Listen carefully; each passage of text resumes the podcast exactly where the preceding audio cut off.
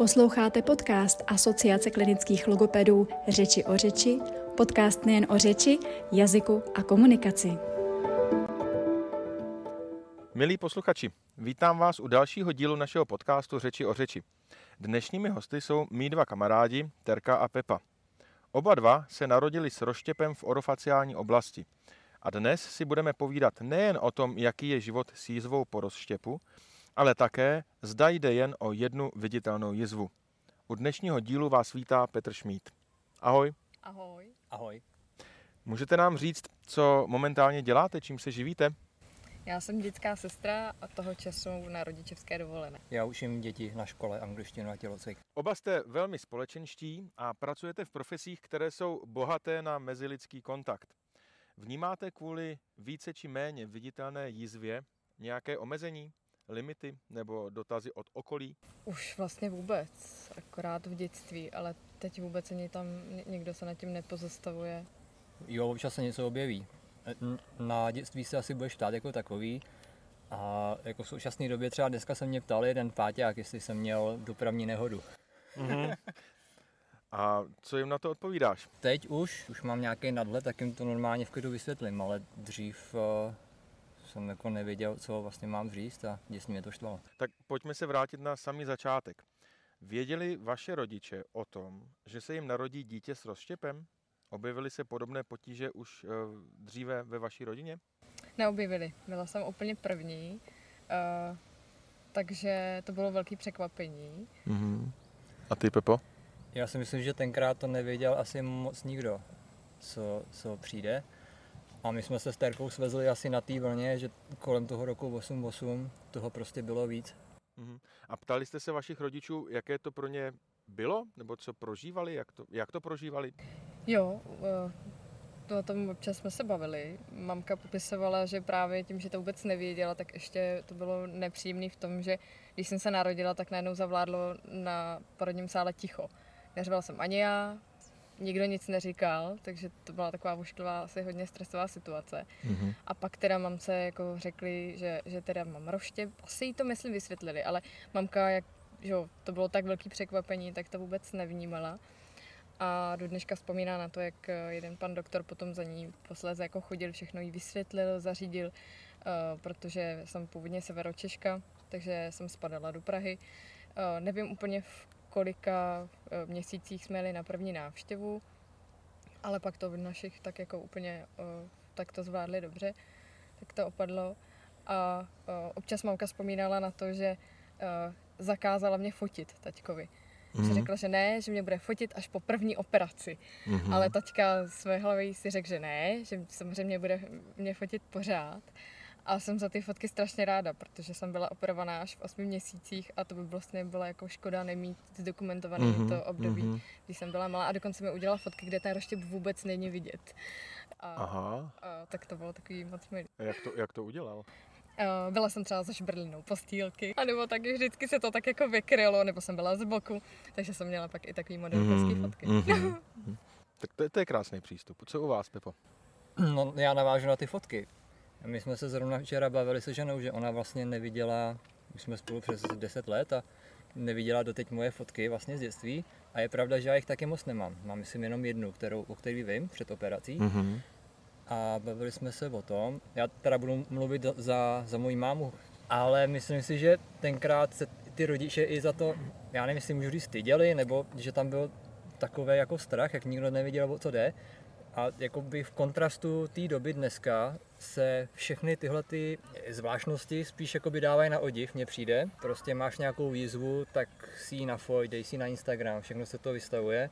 A tenkrát to bylo očividně jiný. Mm-hmm. Takže těch fotek fakt nemám moc. A co to s váma dělá teď, když se na ty fotky díváte, na ty fotky před operací? Asi si nepamatujete to období logicky před tou operací a když se teďka zpětně vidíte jako to malé dítě, který ještě nemá odoperovaný ten rozštěp, tak co to s vámi dělá? Vůbec nic, já to beru úplně, úplně normálně. Jako vlastně u nás to nikdy nebylo tabu, vždycky jsme se o tom mm-hmm. úplně normálně bavili a uh, vlastně se vrátím zpátky k té první otázce, na kterou jsem úplně, kterou jsem tak úplně nerozvedla. Tak uh, i když právě mě občas uh, na základce se někdo zeptal, jako, protože když jsem přišla do první třídy, tak najednou za ten týden jsem odpovídala asi 30 dotazů, protože Mhm. mm-hmm. každý za mnou jednotlivě přišel a řekl, co se ti stalo? No, já jsem se takhle narodila, tam kus chyběl, tak mi to sešili. Mám roštěprtu. Jo, aha, dobrý. A Mhm. tím to skončilo. Mhm. A ty fotky taky beru jako úplně, úplně v pohodě, no. Mhm. A ty, Pepo? Se mnou to nic nedělá, je to cool, je to málo kdo má, to je dobrý. Já, já spíš žasnu, jak, jak jsou doktoři hustý, co s tím dokážou udělat. To nebo, určitě. Nebo hlavně tenkrát v té době, že jo, co pak dneska. Dneska se to operuje skoro už břiše, ale tenkrát V současnosti, jak si na to teď narazil, se první operace provádějí už během prvních dnů života těch dětí. Takže maminky odchází, když všechno dobře jde, z porodnice už s tím, že dítě má odoperovaný roštěp, že to na něm není vidět. V jakém věku jste teda vy absolvovali první operaci a kolik jich asi bylo? Pamatujete si na nějakou?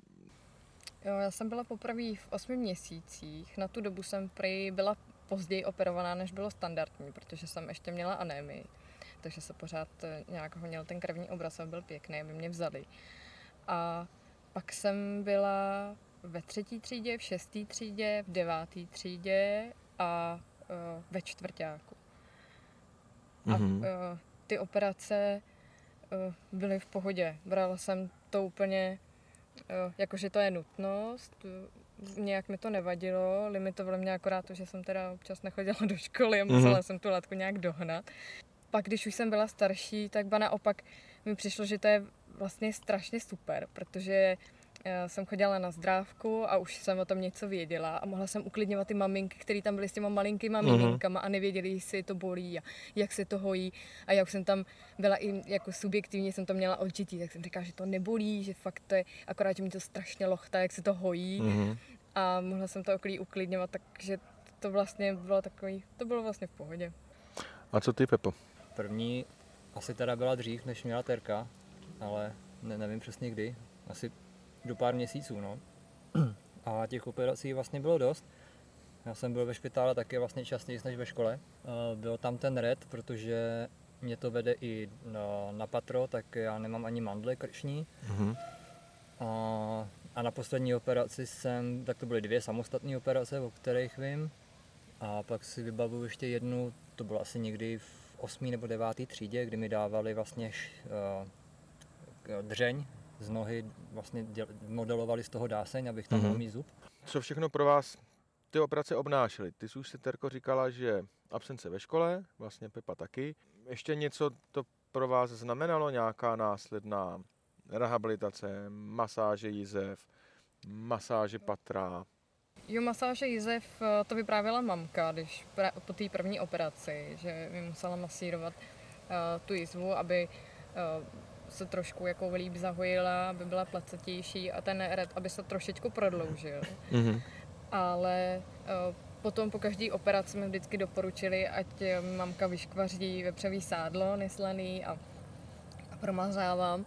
A to už byla taková rutina, to už, to už vlastně někdo jako, to už bylo jasný, že já když zmizím, tak se škvaří sádlo. Že to bylo už takové jako standard, denní rutina, prostě masírování jizev.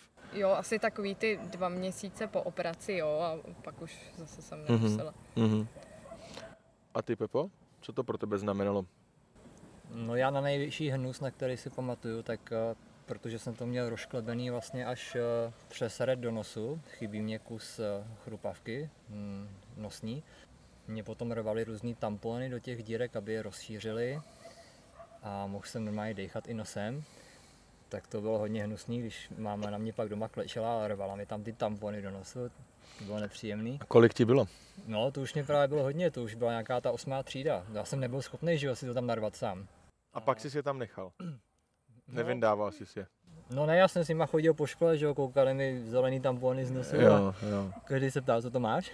Ale ještě uh, to vemu z jiného soudku, Mhm. mm-hmm. jako než co to znamenalo pro mě, tak co to znamenalo pro rodiče, to jsem se dozvěděl taky nedávno.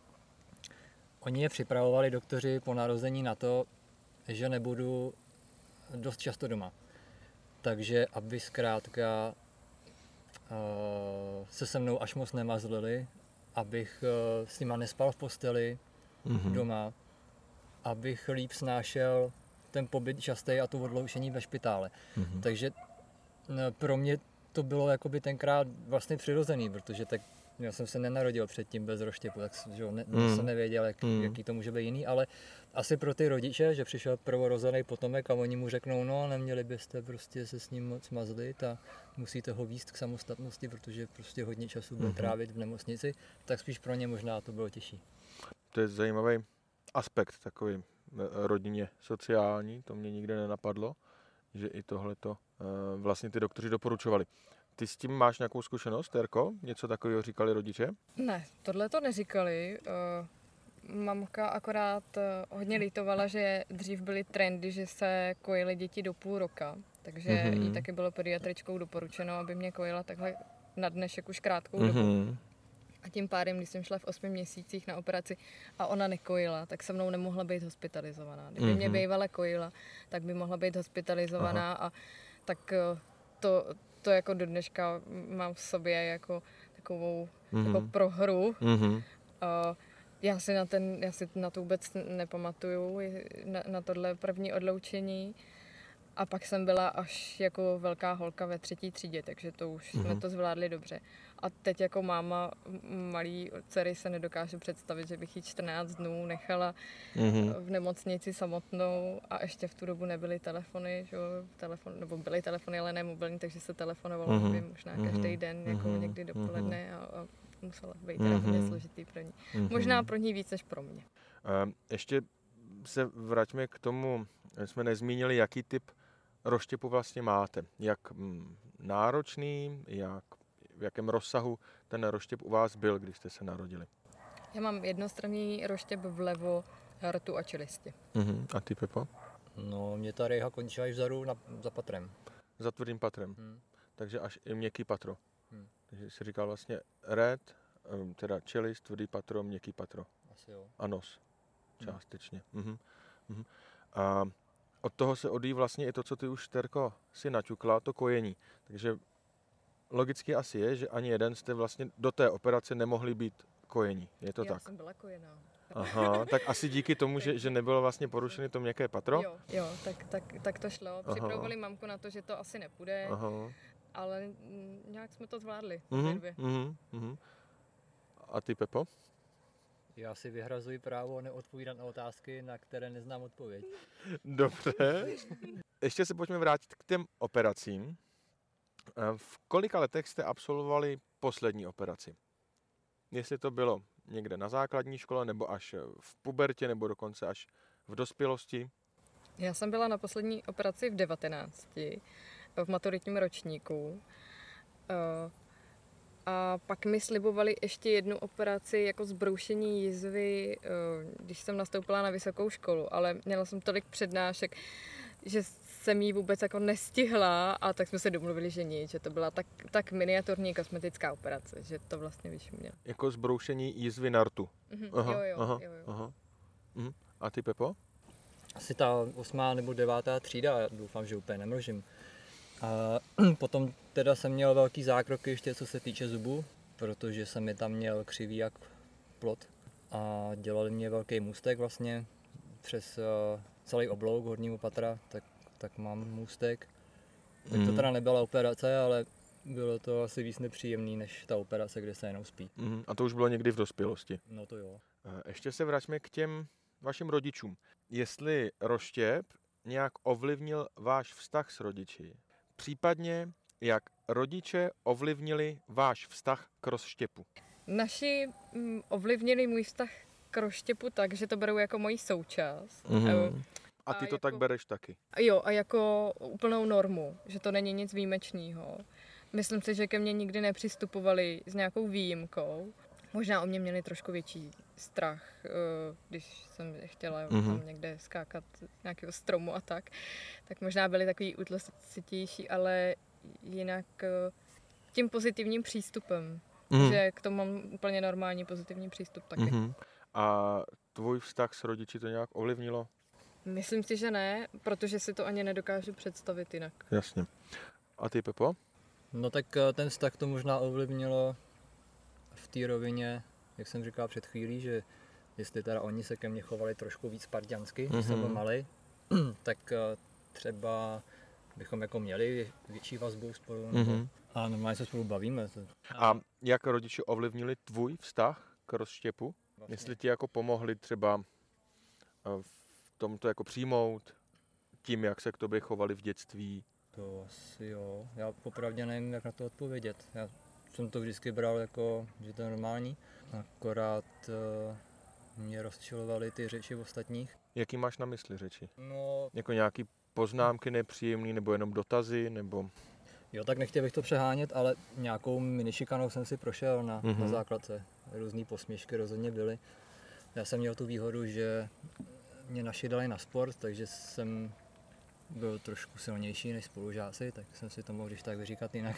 Uh, umím si představit děcka, který uh, se kvůli tomu dostanou na okraj té Mhm. té skupiny. Mhm, mhm.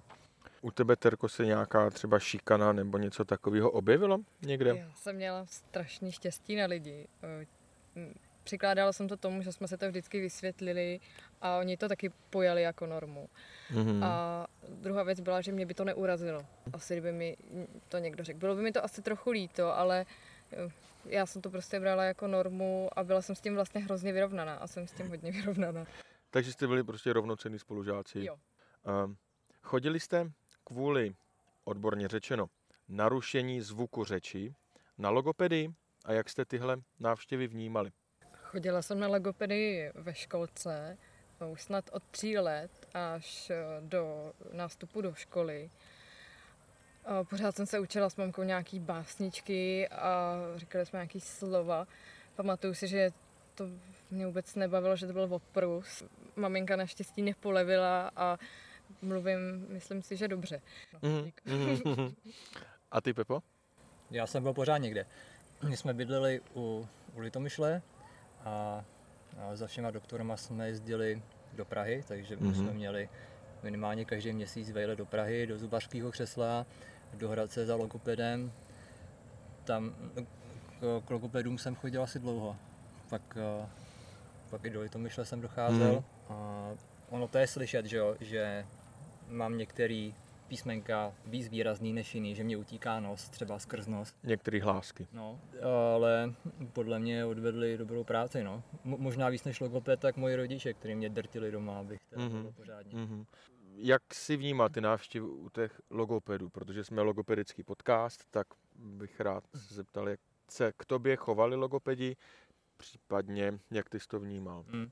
To se vysílá i do Hradce, tenhle podcast? To se vysílá po celé republice. Jo, no, tak... eh, I v zahraničí. Jo, dobře. No, tak Hradec teda nebudu zmiňovat.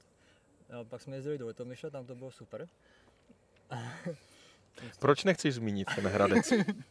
No, protože se to vysílá i do Hradce. Ne, tak ne, ne všichni logopedi byli super. Mhm. A tam, tam jsem teda jezdil nerad, ale ono je to o přístupu Mhm. mhm. toho logopeda. Jasně, vždycky, vždycky je to o přístupu, o, o tom, jak si ty lidi sednou, logoped s tím pacientem. Pak jde ještě i o různé techniky, které ti třeba nemusely být příjemný, nebo přístup toho logopeda. Jaké další odborníky jste navštěvovali? Vy už jste oba zmínili, že eh, jste navštěvovali zubaře, stomatochirurgy možná. Jaké další odborníky ještě kromě logopedů? Chodila jsem uh, taky do Prahy, takže jsem chodila uh, na stomatologii, tam jsem měla potom, uh, jsem chodila na ortodonci, Mhm.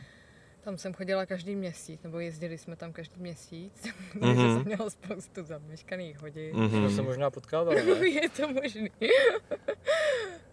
Mhm. Mám třeba na mysli ještě i nějaké psychologické ambulance, mm, třeba otorinolaryngologické ambulance a tak. Ne. Ne. A ty, Pepo? Psychologickou ambulanci budu potřebovat až teď jako učitel.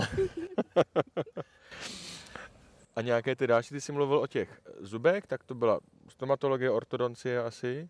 No, ale Hmm. nic, nic jiného ne. Co se toho nosu týče třeba uší, sluchu. Vím, že byla ve hře varianta nějaký plastické chirurgie, že by mě Mhm. ten nos nějak vyspali a teda narovnali. Mhm. To jsem hodně řešil v pubertě samozřejmě, protože kvůli holkám, že jo, Mhm. kvůli čemu jinému. Ale teď už je mi to teda úplně šumák. Ty jsi narazil na tu pubertu. Jestli chcete se nějak k tomu vyjádřit, jak jste to vnímali v období puberty, nějaké sebepřijetí a tak.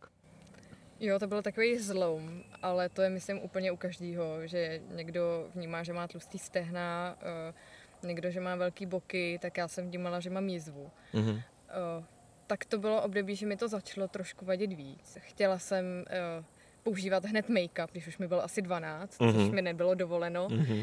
Pak jsem měla hysterický záchvat, na který si do dneška pamatuju, když mi mamka koupila růžovou rtěnku a já jsem měla pocit, že ji nemůžu nosit, protože mám roštěp.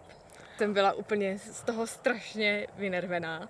A šlo vyloženě o tu růžovou nebo obecně o rtěnku? Obecně o rtěnku. Já jsem si myslela, že rtěnka mi bude navždycky Zapovězená. zapovězená. Aha. A mamka přišla s růžovou rtěnkou.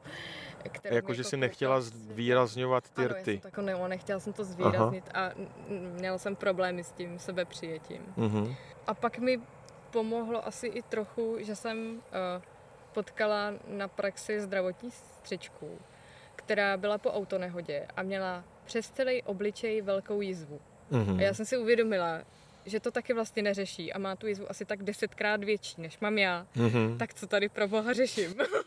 A šla si skoupit rtěnku. ne, to nepoužívám do dneška. Mám ji tam teda červenou, občas ji používám. Aha. Při velice výjimečných situacích. A ty, Pepo? Jo, já jsem se s tím potýkal určitě. A dělalo mi problém přijít třeba mezi neznámí lidi do nové skupiny, protože nemám rád, já obecně nemám rád, když na mě lidi čumějí. A když ještě jsem věděl, že to je kvůli tomuhle a šuškají si něco, Mhm. dělalo mi to problémy i na praxích třeba pedagogických a vlastně i do toho školství jako takového jsem se z části dostal až teď, Mhm. protože dřív asi bych to nedal. Teď prostě, když, jo, kdyby se mě před deseti le- lety zeptal ten kluk jako dneska, jestli jsem měl auto Mhm. nehodu, tak nevím, tak bych asi praštil židlí. A nebo bys mu řekl třeba, jo, měl jsem auto nehodu. No, Aha. No ale jo, když teda jsme v tom, to je asi odborně i vzdělávací podcast, Určitě. bych rád apeloval na rodiče, aby o tom s dětma mluvili, aby jim to vysvětlovali, Mhm. že Mhm. prostě nejde jenom o lidi s roštěpem, ale tak zkrátka obecně. Že když je člověk jiný, tak to neznamená, že je v něčem horší. No, no, ten, Mhm, tenkrát mhm. to fakt byla novinka, asi tohle na trhu. Dneska možná toho je míň, ne, paradoxně, než, eh, než tenkrát. Čeho myslíš? Roštěp, roštěpů Aha. konkrétně. Úplně nemám statistiku, ale mm, možná, že eh, je obecně méně rozštěpů kvůli kvalitnější prenatální diagnostice. Hmm. Nedat bych se asi úplně pouštěl do debaty o tom, jestli je rozštěp důvod k přerušení těhotenství, ale obecně asi těch rozštěpů díky té diagnostice ubylo. To jo, a ono by se teda dalo říct, že vlastně můžeme být s trpou rádi, že třeba tenkrát nebyla ta kvalitná, kvalitní diagnostika. Že tady aspoň jako jsme. Ale ještě k té pubertě. Mhm. Mm-hmm. Mně uh, došlo, já, jak jsem chodila na tu ortodonci, tak jsem měla zámeček, ale jenom na jednom zubu předtím. Mm-hmm. Mhm. Takže si všichni mysleli, že to je piercing a bylo to vlastně hrozně drsné. Ah. Tak já bych to tam asi potřeba říct. Jo, jo. Že to nebyl piercing, Že to, že to bylo že to rovnátko. vlastně bylo dobrý. Ne? Aha, aha. A když se ohlédnete zpátky, hodnotíte přístup zdravotníků k vám a vašim rodičům kladně? Jo, já jako, já velice kladně. Myslím si, že vlastně ten jejich kladný přístup eh, určil moji cestu. Eh, Protože do dneška vlastně vzpomínám na sestřičky, které se o mě starali a oni si ty situace vůbec nepamatují, ale pro mě jako pro pacienta to znamenalo úplně neuvěřitelný jako pochopení a láskyplnost, kterou mi dávali. Pamatuju si třeba jenom krátký příklad, když jsem byla po anestezii, probudila jsem se, bylo mi strašně špatně. A zvracela jsem a vzala jsem si emitku, bylo mi 9, vyzvracela jsem se do emitky a zaz- zazvonila jsem na sestřičku. A teď sestřička přišla a říkám, já jsem blinkala. A ona, jo. A teď jako vykoula oči, že teda jde uklidit to Mhm. blinkání a já, tady do mističky. A ona, ty jsi tak šikovná, ty jsi se vyblinkala do mističky. A to bylo poprvé, co jsem dostala pochvalu za to, že jsem zvracela. Mhm. Ale pro mě to vlastně strašně znamenalo potom dále v tom přístupu, že jsem viděla, jaké jsou takovéhle maličkosti důležitý pro pacienty. A proto se snažím to potom aplikovat i, i do mý profese. Stejně tak, jako když jsem přišla eh, na pokoj, kde jsem nikoho neznala, vykolený dítě, který Mhm. je hospitalizovaný v devíti letech a sestřička, aby mě uvedla do toho pokoje, kde jsme byli, kdy byly už další tři holky, tak řekla, ahoj, vedu vám novou kamarádku, jmenuje se Tereza a představila mi ty ostatní tři holky Mhm. a odešla. A jenom tahle ta věta stačila k tomu, aby jsme prolomili ty ledy a začali se spolu úplně normálně bavit. A já jsem se tam necítila blbě. A najednou už jsem tam jako měla někoho, koho jakože vlastně znám. A zkamarádili jsme se a byli jsme tam spolu. A to jsou přesně takový ty, to jsou věci, které mě, eh, který se snažím taky dělat a kdybych nebyla pacientem, tak si to vůbec neuvědomím. Mm-hmm, mm-hmm. Děkuju. Děkuju. A co ty, Pepo? Už se narazil na hradecký přístup zdravotníků. Samozřejmě ne obecně všech zdravotníků z Hradce Králové, ale jenom jednoho konkrétního. Ale obecně, když bys to měl zobecnit, tak jak hodnotíš přístup zdravotníků k tobě a k rodičům? Uděláme reklamu Praze teď. Tam bych chtěl pochválit všechny členy fakultní nemocnice na Královských Vinohradech. Tam jsem vlastně teda strávil polovinu toho dětství, tam to bylo skvělé. Jestli nás třeba náhodou, ono by muselo být asi 120, poslouchá paní Živa Millerová, tak jí moc zdravím. Ta se o mě starala jako o vlastního. No a skvělý to bylo vlastně pak i v Litomyře na dětským. Já jsem tam byl jako doma, tam mě všichni znali jménem. Já jsem tam snad měl i svůj pokojíček, měl jsem televizi tam vždycky připravenou, už na mě mávali, snad ani baškody už jsem si nebral domů, měl jsem tam svůj skříň. No, tak eh, to bylo dobrý v těch zařízeních. Mm-hmm. V současnosti existuje několik spolků nebo organizací, které rodiče dětí s roštěpem združuje.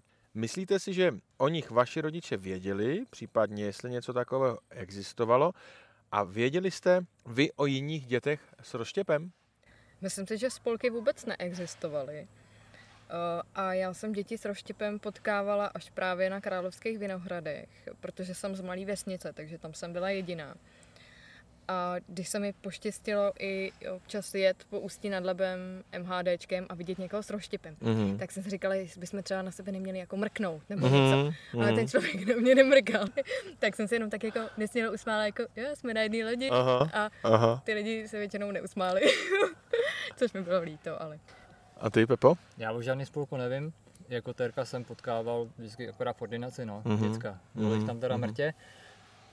A zajímavý teda je, že ty neznáš nikoho z vesnice. Já jsem bydlel na vesnici, kde bylo asi tak 8 eh, lidí a 6 konňů a byli jsme tam tři takovýhle. Ovlivnil rozštěp vaše rozhodování o tom, jakým směrem se vydat po základní škole? Jo, to určitě. To, eh, to jsem už říkala, že myslím, že mě to hodně formovalo.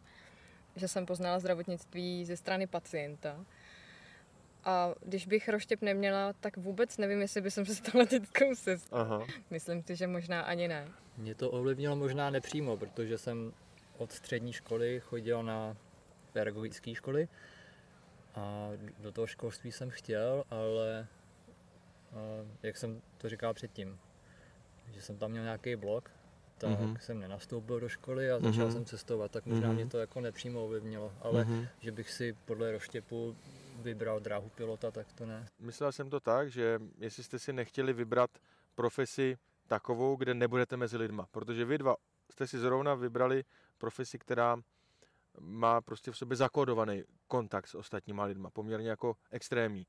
Takže očividně vás to neovlivnilo, neovlivnilo negativně, ale spíš pozitivně v tom, že jste chtěli být mezi lidma. Jo, já jsem to vzala asi tak spíš jako edukačně, jak, jak už jako dítě jsem tam edukovala maminky na oddělení, že to jejich miminka nebolí a spíš svědí. Mm-hmm. tak jsem to vzala tak, že i v tom zdravotnictví, když bude nějaký dítě s roštěpem, tak eh, mě uvidí, můžu mu to vysvětlit.